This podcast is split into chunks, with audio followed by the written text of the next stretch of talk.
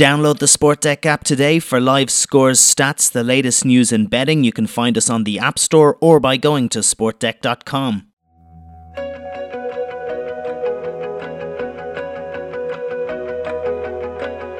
Retired from football at the young age of 32, having played in one of the greatest Glasgow Rangers teams of all time, he's earned 13 caps for Scotland and has played for clubs like Wolves, Millwall, Aberdeen, and those further afield. You're listening to Sportdec Speaks. I'm Dave O'Grady. This is the story of Maurice Ross, who's locked himself away to focus on coaching in the Faroe Islands. Gareth Morgan joins me as ever. How are you doing, Gareth? Very good, thanks, Dave. Are you ready for this deep, insightful interview? I certainly am. Absolutely fascinating stuff. Can't wait to get into it. Remember to download the Sportdec app. We've got live scores, stats, the latest news and betting all in one place. Simply go to sportdec.com. We're available on the App Store or you can get us for Android as well. Well, let's kick things off because we're delighted to be joined by Maurice Ross, who, after playing, took up the challenge of juggling a role at Egersunds IK in Norway with a job in the oil industry. He's now coach at TB in the Faroe Islands. Maurice Ross, it's a pleasure to have you on the show. First things first, how did the move to the Faroe Islands come about, and, and what's been your initial perceptions? Um, well, you know, it's, it's kind of know, Scandinavian countries, so there's close links with Norway, Denmark, Sweden, and of course the Faroes used to be uh, owned by Denmark. Um, so you end up dealing with agents, players. So it's kind of like a locked market as such. So it came up. I I had to quit my job in the oil industry with a downturn, or basically I was yeah, let go. Um, and my position in the football club in Egersund was a 50% position. Right. So this full time opportunity came up. And it was basically, it was my, my, my, logic behind the decision was third level in Norway to uh, Premier League level in the Faroes. Um, so it was more that I would get more exposure being in a top division rather than a, a third level uh, club like Egersund. So that was the, the kind of the thinking behind it, and um, and it's another culture I can understand. It's another form of football I can understand, and um, it's a one year contract um, to see how it goes. And um, by the end of that, this year it will be five years as a manager, and uh, I've covered yeah two different countries. So it's uh, it's an experience for me that I'm uh, I'm looking forward to. Yeah, and also many congratulations on five years as a manager, it has to be said. And what have you found your initial impressions? Has there been, uh, is it a big difference to what you've experienced in Norway? Well, I started at fourth division Norway, um, and we're lucky enough to have got two promotions back to back there. And then I moved into the second division, and then uh, I stayed there one more year with Egersund. Um, so, in terms of the level, I think the top two, three teams in the Faroes are higher um, than the second division in Norway. Um, but kind of the the middle pack is like a second division in Norway. So for me, the level I'm dealing with here is similar to what I dealt with um, back home in Norway. This team finished seventh last year, and I've been looking at videos, I've been looking at footage. I can see the fitness level of this team, looking at the condition of other teams. Um, so there's to be honest, this looks like a, a house that just needs painted, and you will see a difference straight away. So, I mean, in fitness, discipline, attitudes need to change, professionalism needs to go up. So, there will be a quick impact here um, straight away. Um, whether we can break into the top six, which the club's uh, goal is for this year, is another matter. Um, so I will now bring in three Scandinavians, most likely Norwegians. I've signed two already and um, and hopefully these three make a, a, difference to, to the general level in the squad. Yeah, very interesting analogy of a house that needs to be painted. And I was looking at the club TB, uh, uh, dare, dare, I try to pronounce it, uh, Tvøroyrar Bóltfelag. I know that's probably well incorrect, yeah. but um, you know, oh, you're, you're nearly there. yeah, nearly there. But in terms of the the the position of the club, they're in. I think they're they're in the south part of the Faroe Islands. Are they located a little bit away from the other teams? Yeah, I mean, I think nine out of the Premier League teams are, are on in Tórshavn. So uh, uh, you know, I really did. You know, it really is a change. You know, Tórshavn is just like uh, another Scandinavian city, um, but this is 50 kilometres south on an island that is, uh, well, to call it remote is an understatement. So we have wow. two and a half thousand people in, in this part of the island. 15 kilometres on the other side of the island is another two and a half thousand. So it's the, the, way I explained it is this is football. This is like a boot camp for me, where you know in, in Norway I was juggling a family life. I had a job from seven till three. I was driving hundred kilometres to train, train there for two hours, drive back. It was I was on burnout. So this is now easy life, focus, analyse the opponents, spend full days at the football club, and this is from that point of view, it's kind of heaven for me that I'm just focusing on football and not juggling such a hectic lifestyle. Um, so for me, it's an investment in my career. People say, why are you going to the Faroes? Hey, I'm only 35, 36, and it'll be my fifth year in management. Um, for me, it was a no-brainer. Um, you know, I need to invest in myself. I need to become better, and basically, I'm a full-time coach now who's sometimes coaching in a foreign language. So it's um, it's for me, it's a it's a development stage for me. Maurice, I just wanted to ask. Obviously, in your professional career, you know, you you were uh, used to professional resources, equipment, so on, facilities, whatever it might be. How much of an adjustment has it been for you um, to work now as a coach uh, with sort of set as it was in Norway with semi-professional players and so on, and, and, I presume the sort of the facilities that would that would go along with that. How how much of a test has that been as a coach going into that environment? You would actually be surprised, um, and the, the the thing that was amazing for me coaching even in the fourth division in Norway, we still had Adidas balls, we still had Adidas equipment, we still had all the basics. We had AstroTurf, we had free training pitches. So wow. the facilities that's fantastic, actually, and considering to the, the level that you, you, you would see. Obviously, it's a wealthy nation, Norway, mm-hmm. so there's, there's there's surplus cash there.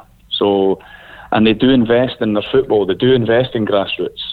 So, the facilities has not been the, the, the problem for me. It's about me needing to dilute the knowledge I have to fit the level of player that, is, that I'm dealing with. Okay. So the progression is normally delayed by a month or two when you're talking about you know the shape of teams and, and, and what we expect for their body shape and their their general understanding of football. So it's it's actually if you think about it, it's, it's harder to coach the lesser players. So what I'm doing now is I'm cutting my teeth, and it's actually going to be better for me. So when I do step into that job in League One or, or you know Premier League in Scotland, it's going to be a luxury for me dealing with players that I could tell once and it's fixed.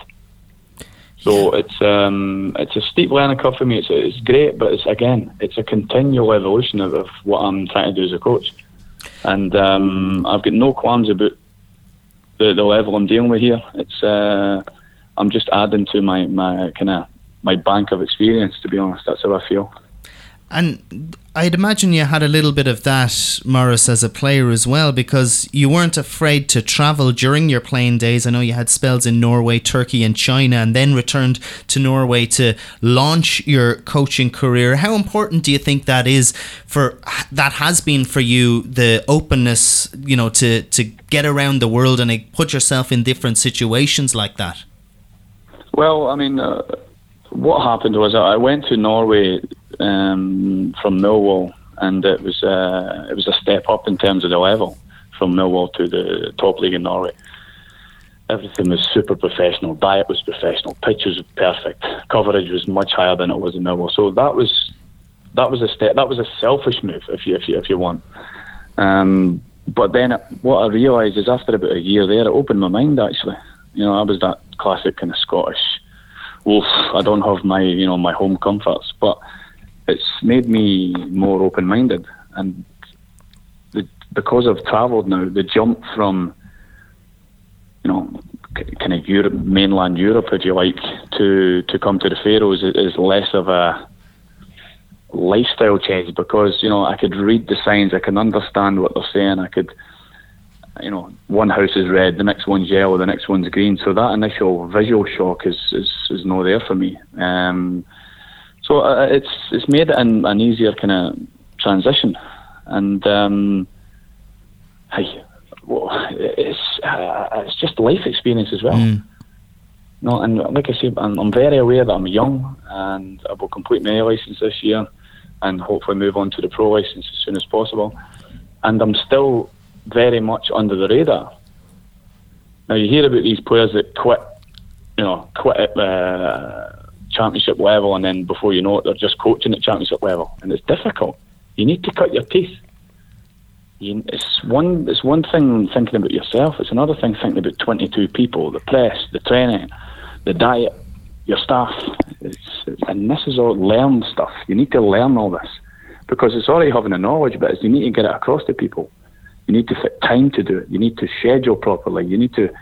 It's and I feel the way I'm doing it will, you know, set me up well for the long term.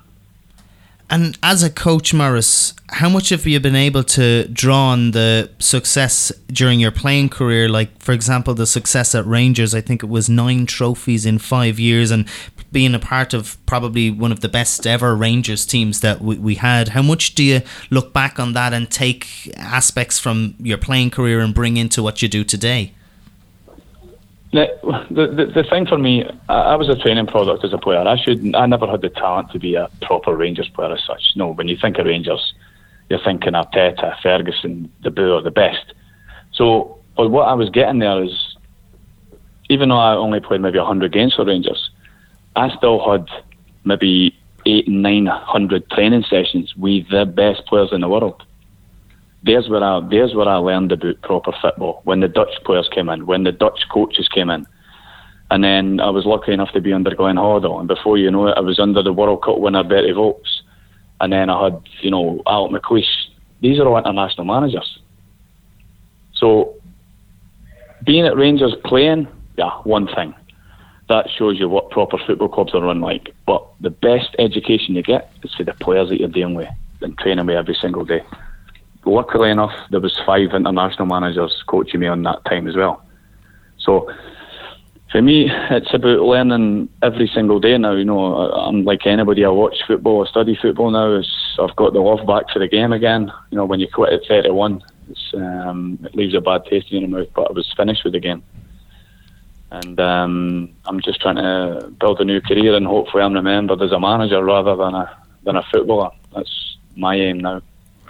Do you feel, Maurice, that as, as you said, because you perhaps weren't as, as naturally gifted as, as a number of those other players in that Rangers team, that as a coach, it, it, in some ways that actually makes it easier for coaching because we've seen quite often if you've got uh, players who've gone into management who were just had immense natural talent, it's hard for them to get into the minds of players who are perhaps a little bit more limited, you know, because that talent came so easily to them they they, they found that difficult. I mean, so would that be the case? Look at all the best players in the world. They're normally strikers. They're normally number tens. But how many top managers in the world are strikers? Mm. All the best players have had to. Think, all the best coaches have been midfielders, defenders, fullbacks. Typically, you get the one-off one because they've had to think their way around the football pitch all the time. They're, they're seeing pictures, but remember, strikers see the game back to front, whereas defenders, midfielders are always facing the game. So it's about. I totally agree with what you're saying. The the guys that are the more ah, the more limited. You know, you know what I'm saying. I don't even kind of be disrespectful to any players that are that are coaching, but it's the ones that need to think and really need to be. You know, the guy that's no fast, he needs to be one second, two seconds sharper in the mind than the one that is quick. So he, he's then automatically predicting his way around the football pitch, and it's and it's these type of traits that I think make the better coaches, the ones that need to think rather than the ones that are just both naturally gifted that score 300 goals. Because that's a knack, that's a that's a gift. So no, I, I agree with what you and how you how you put that there, definitely. Would it also be the case, Maurice, just looking at your career, I know you you were quite outspoken um, as a player and, and perhaps, as you've admitted at times in your career, not especially happy in the life as a footballer. Does that mean that you perhaps would have a, a, better idea in some ways that when you're dealing with 22 players, as you said, in a squad, that you do need to deal with them as people as much as players. Would that be would that be something that uh, that, that would be fair? Do you think? I think I think handling people is, is always easier when with when you're more mature. Mm-hmm. When you're 21, you you think that you're going to be playing with Rangers all your life, and international, all that stuff. Everything came too quick for me, and I wasn't ready mentally for it. Um, so maturity is definitely a big factor in, in, in handling people for sure. And um, my problem was, if my career was in reverse, I would have been celebrated. But because you start at the top and you end up um, playing, you know, in China and uh, in these kind of second-rate countries, then you say, ah, wasted talent. But actually, it's in my head. Um, I overachieved early doors.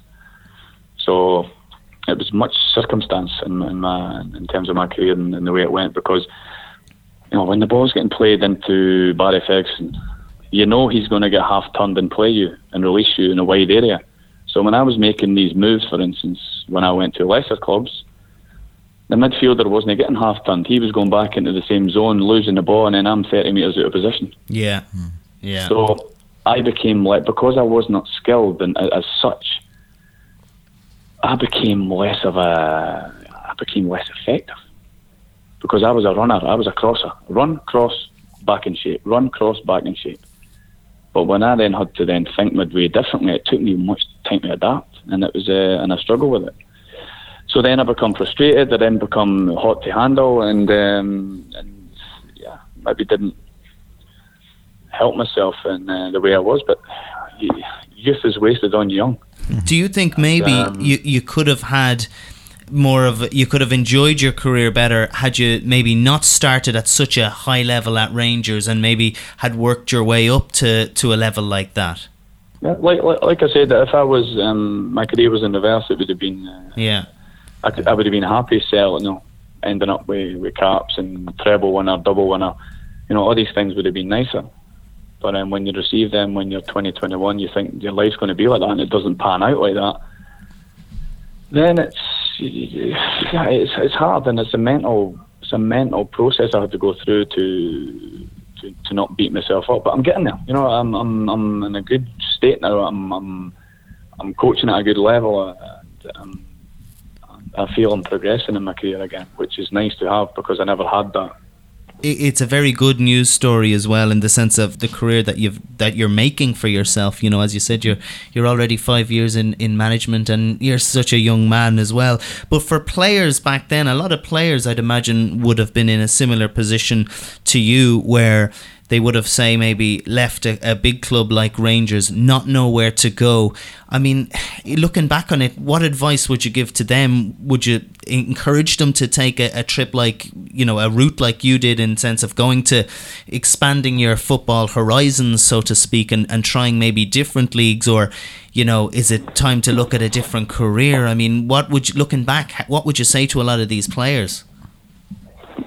Um, my only I mean, I can't advise you know a whole generation, but my advice for, for to or in my experience would be never make a football decision based on a financial package, um, and that is going to be my philosophy. Yeah. Um, statement or whatever you want to call it now that and that I will adhere to in my management career. Hence, I'm sitting in the Faroes. I'm not here for money. I'm not here on a holiday. I'm stuck in the middle Atlantic Sea but the environment is right for me.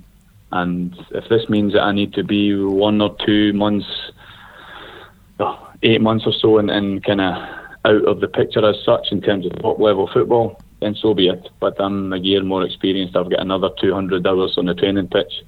I've coached in another language, another culture.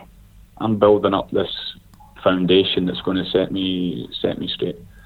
Um, I believe in it wholeheartedly, and um, I feel that things things things are already turning for me, and um, you know, just need to get through the badges and um, and network as much as I can. And you know, some people go bang straight into top level football with management, but my my path is not going to be that. I've made peace with that, so I'm going to need to just build it stone by stone.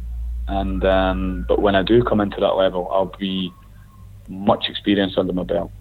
Uh, because I believe 100% that I will come to a, de- a, decent level in the UK or in, you know, in Danish top flight or Norwegian top flight. Uh, I do believe in it.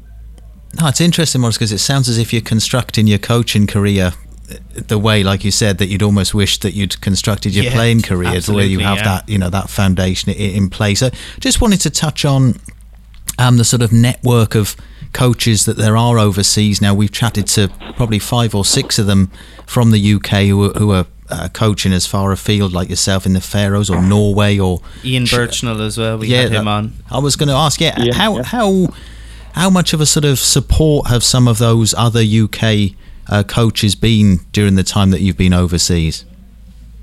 Well, ob- obviously Ian's Ian's the one that, springs to mind because I'm, I'm friends with Ian and, and I've got a good connection with Ian. And, and and Ian's another guy that you know there's this there's this new breed of coach that's that's emerging, and um, finally it's emerging. Um, but there's this trepidation, you know, with the with the old school football, you know, jobs for the boys. They're getting nervous about the Ian Burchnall breed Yeah. because they never played the game. It's nonsense. And um, so, to get back to your question, I mean, Ian's good for me. I mean, I spoke to Ian about the, this move. And of course, we had the original kind of British banter. Oh my God, we're heading over there and all that stuff. But then when we sat back and evaluated it, he said it was a, it's a smart move uh, in terms of just keeping your career moving. I don't want. I had holes in my career where the footballing career where I went from Turkey because that was a different setup, and then had three months I never played because you're looking for clubs, and then you, you go into winter leagues, you then lose, you know, the the you're not in sync with the European leagues. So I had holes in my career all the time, and I felt I was never getting a proper pre-season. I was always playing catch up. So I just said to myself, it's better being in a job in the Faroes rather than sitting at home waiting on the perfect job and, in a cosy lifestyle in Norway. Yeah. So, from that point of view, Ian was supportive and, um, and uh, very good. And um, and he's he's a he's a guy that's you know it's it gives hope for everyone. He was coaching, I think, in a university in Leeds. Ends up hooking up with Brian Deane. Brian Deane gets a move. Ian excels as an assistant. Excels in his assistant in Viking Stavanger.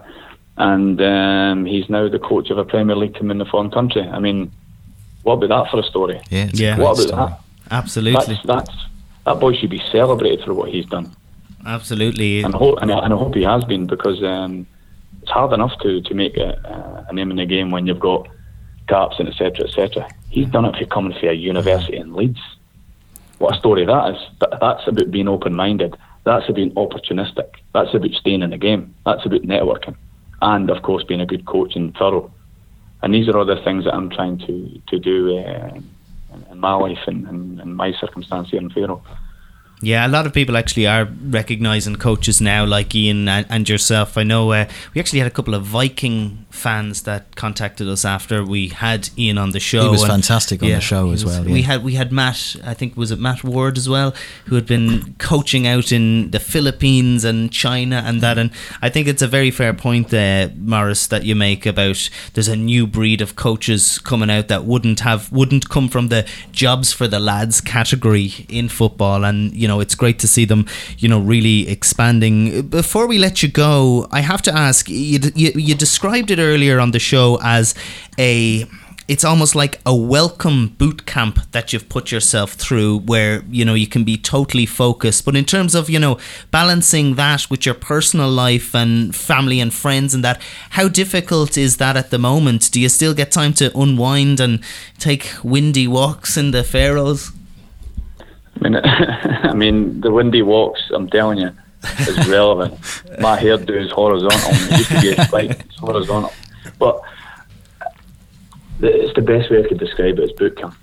It's it's locking yourself away, and you're just focusing on your job. And I tend to find that in my life, anything that I focus fully on works for me. So it's uh, I'm I'm just going to dedicate myself for this eight months and hopefully progress. Um, I believe I will progress. So for me, it's I'm, I'm being kind of trying to be a bit yeah playing it down, but I firmly believe when I'm going to bed at night that this is happening for me. It won't happen overnight, but I feel it's the process is moving forward for me. Yeah, well, it's um, it, it's exciting to hear, and win or learn, or win and learn, is seems to be the the way it's going for you, Maurice. We wish you the very best of luck for the season ahead. TB uh, in the Faroe Islands, it's exciting stuff, and continued success in your career, and onwards and upwards. Thanks so much for joining us. No, thank you very much for having me. It was uh, it was nice talking to you. Thank you. Well, there you go, Gareth. A new age of football management is coming. Absolutely, another fascinating story. Just like uh, Ian Burchnall, the, the coach that we referenced in that conversation with Maurice, another uh, coach who's you know expanded his boundaries and is enjoying great success. And uh, fair play to Maurice. I mean, it, like you said, it really is kind of a, a boot camp. You know, he's taken himself away to the Faroes to devote himself really to to learn in the craft of football management. And uh, yeah, fair play to him. Interesting, he said to play in the top division, to, to, coach in the top division in the Faroe Islands was, you know, it makes him stand out more than uh, being, I think he was in the third division in Norway. Very interesting, very interesting. It was a good insight into into football in the Faroes as well. Obviously, perhaps not a a competition that uh, you might uh, generally be too aware of. So it was very interesting to, to learn a little bit about uh, about football in that part of the world. These coaches, the British coaches, they're out there, and we've been finding them. We've been picking them off one by one. They're out there, and they deserve a little bit of promotion. Yeah, they're like this sort of. It's almost like a, a pleasant version of colonialism. They're going out to these far flung parts of the world and, and spreading the sort of coach and gospel, but uh, as they all make clear, learning very much uh, as they go along. Do I dare say it? Is it because of the current leagues in the UK? Well, particularly one big league, I should mention. But is it because of this the sheer nature of them that it's it results in these coaches having no chance but to fl- uh, open their wings and fly away, spread their wings and fly away.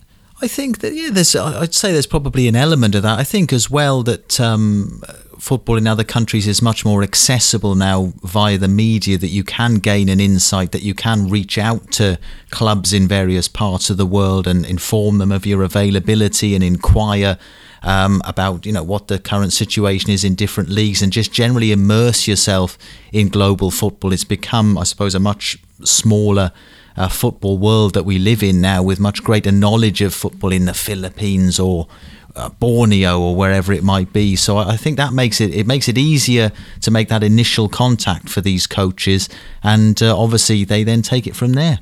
You've got experience yourself, Gareth, in the UK, in Australia. Obviously, the media manager for Perth Glory. You spent a, a lot of years there, and then back you're here in Ireland now, and you're putting your own stint on you having your own stint in coaching. You know, doing quite well with your club tell us would something like that as a coach i know you're only doing it not as a full-time job but more as a hobby but would something like that to go into a place where you have no idea about and just immerse yourself in that would would that ever be something for you?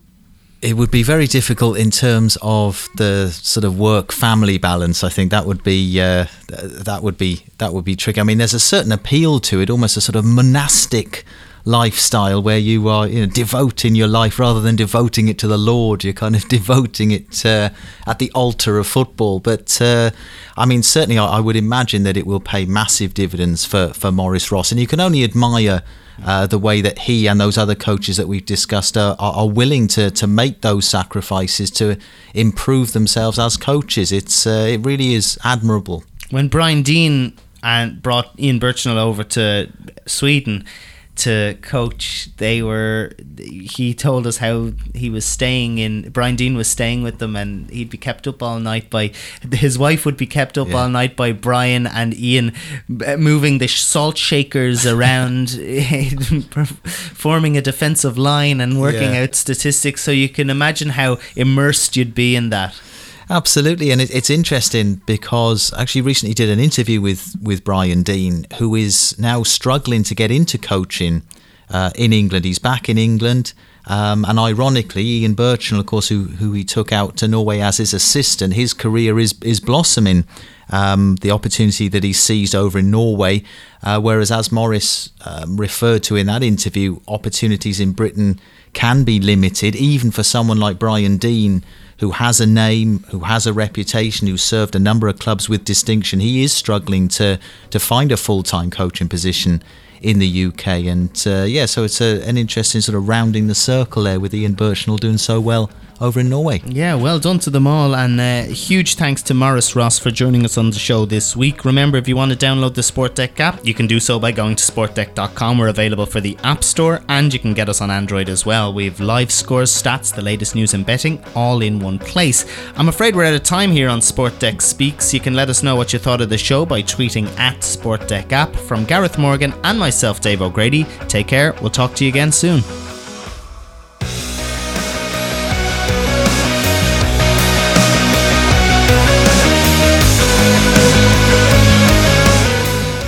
Download the Sportdec app today for live scores, stats, the latest news and betting. You can find us on the App Store or by going to sportdec.com.